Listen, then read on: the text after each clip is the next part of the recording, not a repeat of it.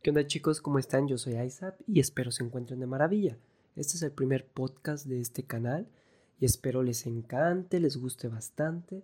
Los temas que se van a ir tomando van a ser temas en general, pero usualmente van a estar enfocados a la cultura geek, eh, todo lo cuestión gamer, un poquito de tecnología y ese tipo de temas, incluso alguno que otro científico, político, lo que se me vaya ocurriendo. El punto aquí es, vamos a hablar de la PlayStation cinco. Sí, así es, chicos, esa gran consola que todos estábamos esperando de manera ansiosa. Hasta yo creo que la mismísima Microsoft la estaba esperando. Yo creo que yo ya me vi a Phil Spencer checando a ver si Sony ya tenía listo algo, porque pues no habían mostrado nada. O sea, era, es sorprendente.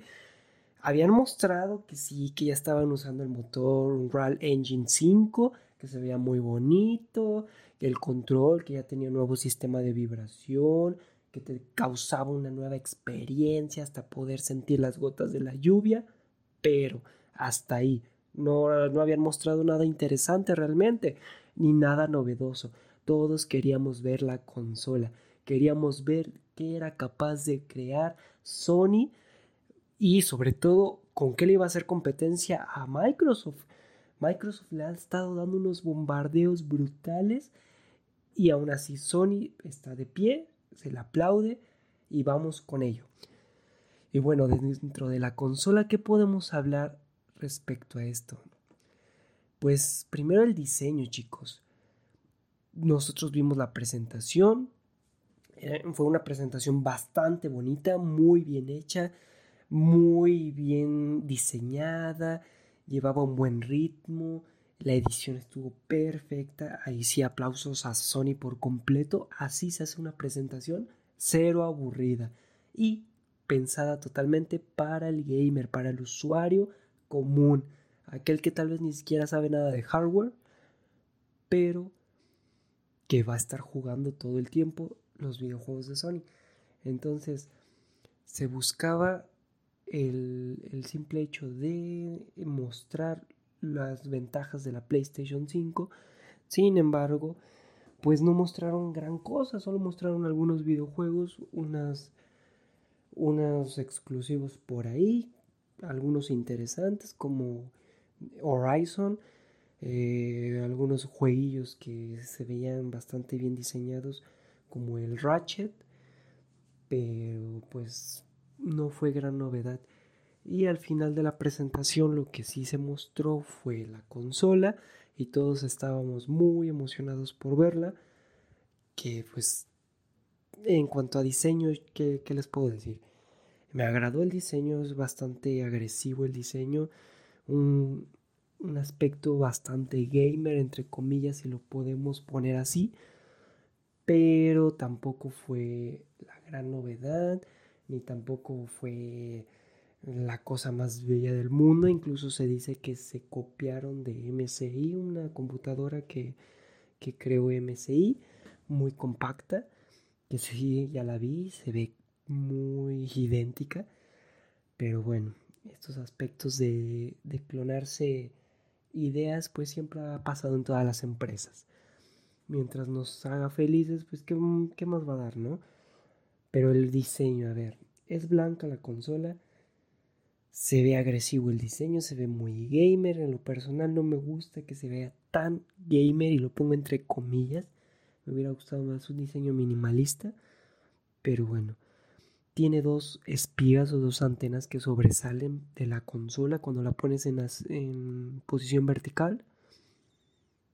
Pero hasta ahí, o sea, estas espigas se pueden quebrar si el plástico no es de buena calidad. Todos sabemos que esas pequeñas puntas, si las golpeamos, si se raspan, etcétera, se van a ir descalaperando o se van a ir trozando por completo. Entonces, es peligroso.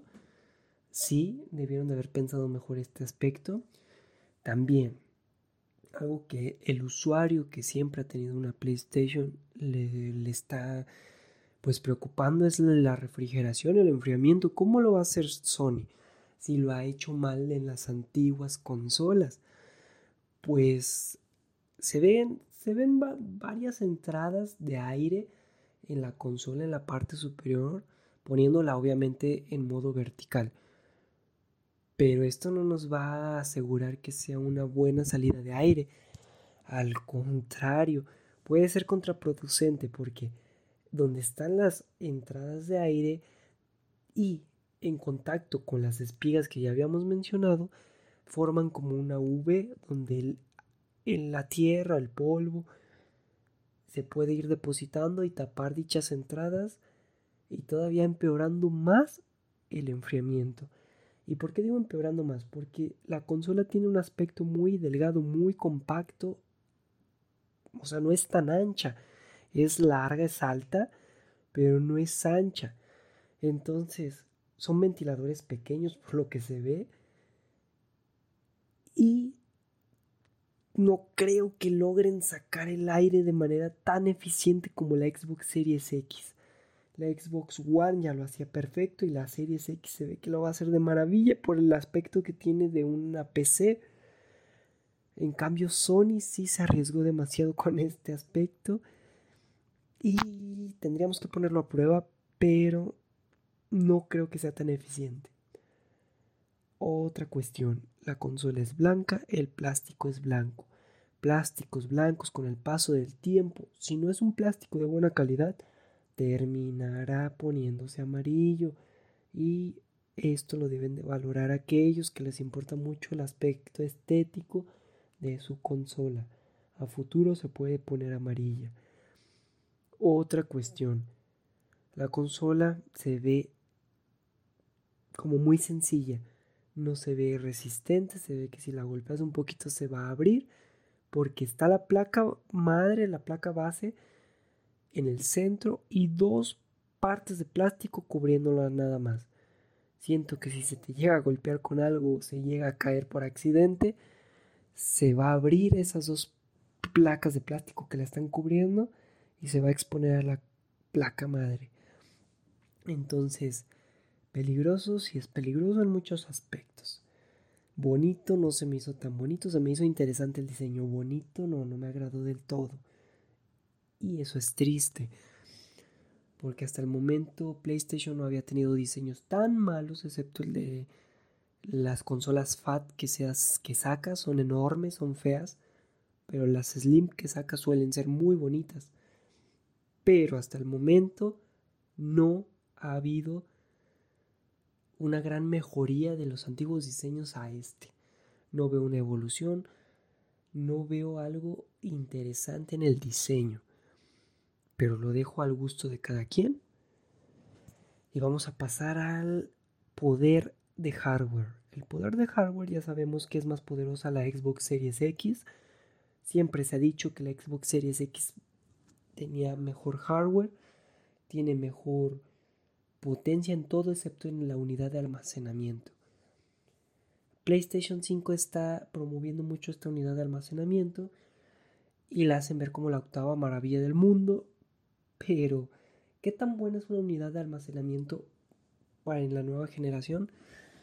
Pues sí, es más poderosa la de PlayStation cinco, pero se usan las unidades de almacenamiento para cargar texturas, cargar mapas. La diferencia entre la potencia de una consola y la otra no va a ser mucha. La carga de los mapas, si acaso, serán dos segundos más rápida en la PlayStation cinco. Cuestión de segunditos. Casi imperceptible para el ojo común, para el consumidor común. No lo van a notar, ya de por sí los dos son muy potentes. Pero me preocupa que PlayStation cinco esté promoviendo tanto su unidad de almacenamiento, porque no está ofreciendo nada más. O sea, es como si dijeran, ¿sabes qué? No tenemos nada más que ofrecer. Pues esta, esta es la, la parte del hardware que es más interesante en nosotros. Hazla ver como que va a ser la maravilla y va a moverlo todo a ciento veinte F P S, a cuatro K. Y no, señores, una unidad de almacenamiento te puede dar unos cuantos F P S, depende del tipo de juego, pero son poquitos, a lo mucho cinco, no te va a dar ni veinte, ni treinta, ni cuarenta, a lo mucho cinco F P S y te va a cargar dos segundos antes las texturas y los mapas.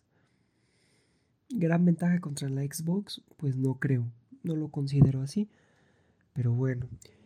El precio, se dice que el precio de la PlayStation cinco va a ser más alto y estoy a favor de ese rumor porque porque se tienen dos consolas, la que tiene lector de discos y la que es sin lector. Y muchos van a decir, no, pues es que eso va a permitir que la de sin lector salga más barata. Ajá, pero la que va a poner la cúspide del precio es la que tiene lector de discos. Entonces, si Sony dice, la que tiene lector de discos va a estar en ochocientos dólares, setecientos dólares, la que no tiene el de- lector a lo mucho va a bajar cien dólares menos, va a estar cien dólares menos. Entonces, si la de lector cuesta setecientos, la de la que no tiene lector va a costar seiscientos dólares. Gran diferencia, ¿no? Precios bajos, pues lo estamos viendo. Si la, lo juegan de esa manera, no van a ser precios bajos, van a ser precios carísimos. Y para una consola que te está dando en aspecto estético, un aspecto eh, un poquito eh, un poquito absurdo, un poquito aburridón, que no ha evolucionado demasiado en hardware, te está dando inferioridad respecto a su competencia, y en precio está al elevado. Si hay que pensársela al comprarla, no cualquiera debería de soltar su dinero tan rápido. Y vamos a ir al último aspecto, el aspecto de la retrocompatibilidad y los exclusivos, porque al final, ¿qué nos interesan los videojuegos? Retrocompatibilidad. Se había mencionado al inicio que cien juegos de la PlayStation cuatro iban a estar retrocompatibles, y con el paso del tiempo se empezaron a olvidar de eso. Ahora se dice que va a haber algunos juegos retrocompatibles, pero hasta ahí.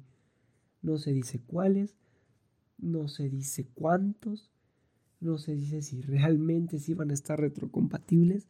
Solamente es como un rumor de la misma empresa que no se ha potenciado. Y les recuerdo que Xbox Series X va a tener retrocompatibles todos los juegos de la Xbox normal, de la trescientos sesenta y de la One. Todos, o al menos la mayoría. Aquí les digo, realmente PlayStation cinco te está ofreciendo algo nuevo, algo interesante, algo que sea co- para la competencia o que sirva para competir contra Microsoft. Pues no, señores, no lo creo. Realmente nos están abandonando como consumidores. Es difícil pensar que no nos están ofreciendo nada y ya está por iniciar la nueva generación.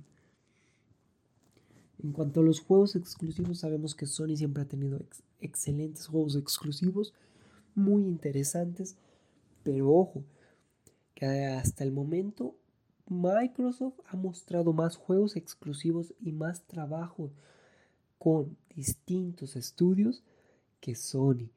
Los de Sony, algunos están interesantes, como Horizon, pero Microsoft está mostrando todo un catálogo y ya, ya está diciendo prácticamente que va a tener muchos y para todos los gustos.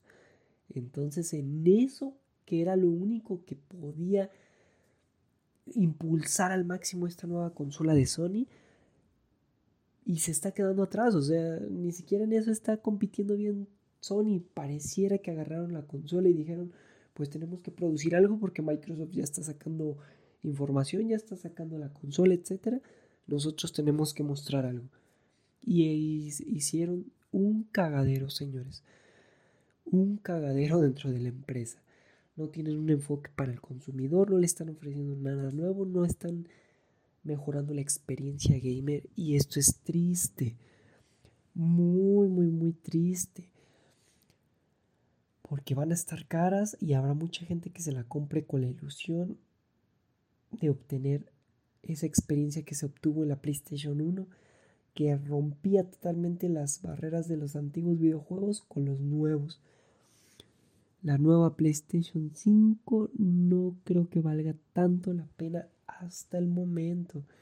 Hay que esperarnos a que confirmen el precio, hay que esperarnos a que confirmen juegos y hay que ver qué más van agregando.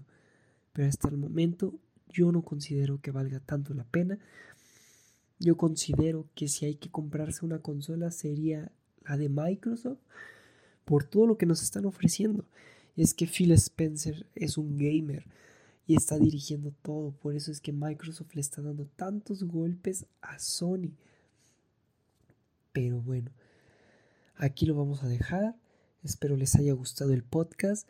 No profundicé demasiado en los temas, pero son los temas generales que nos importan a los consumidores. Y hasta el momento nos ha decepcionado Sony. Bueno, chicos, nos estamos viendo. Hasta luego.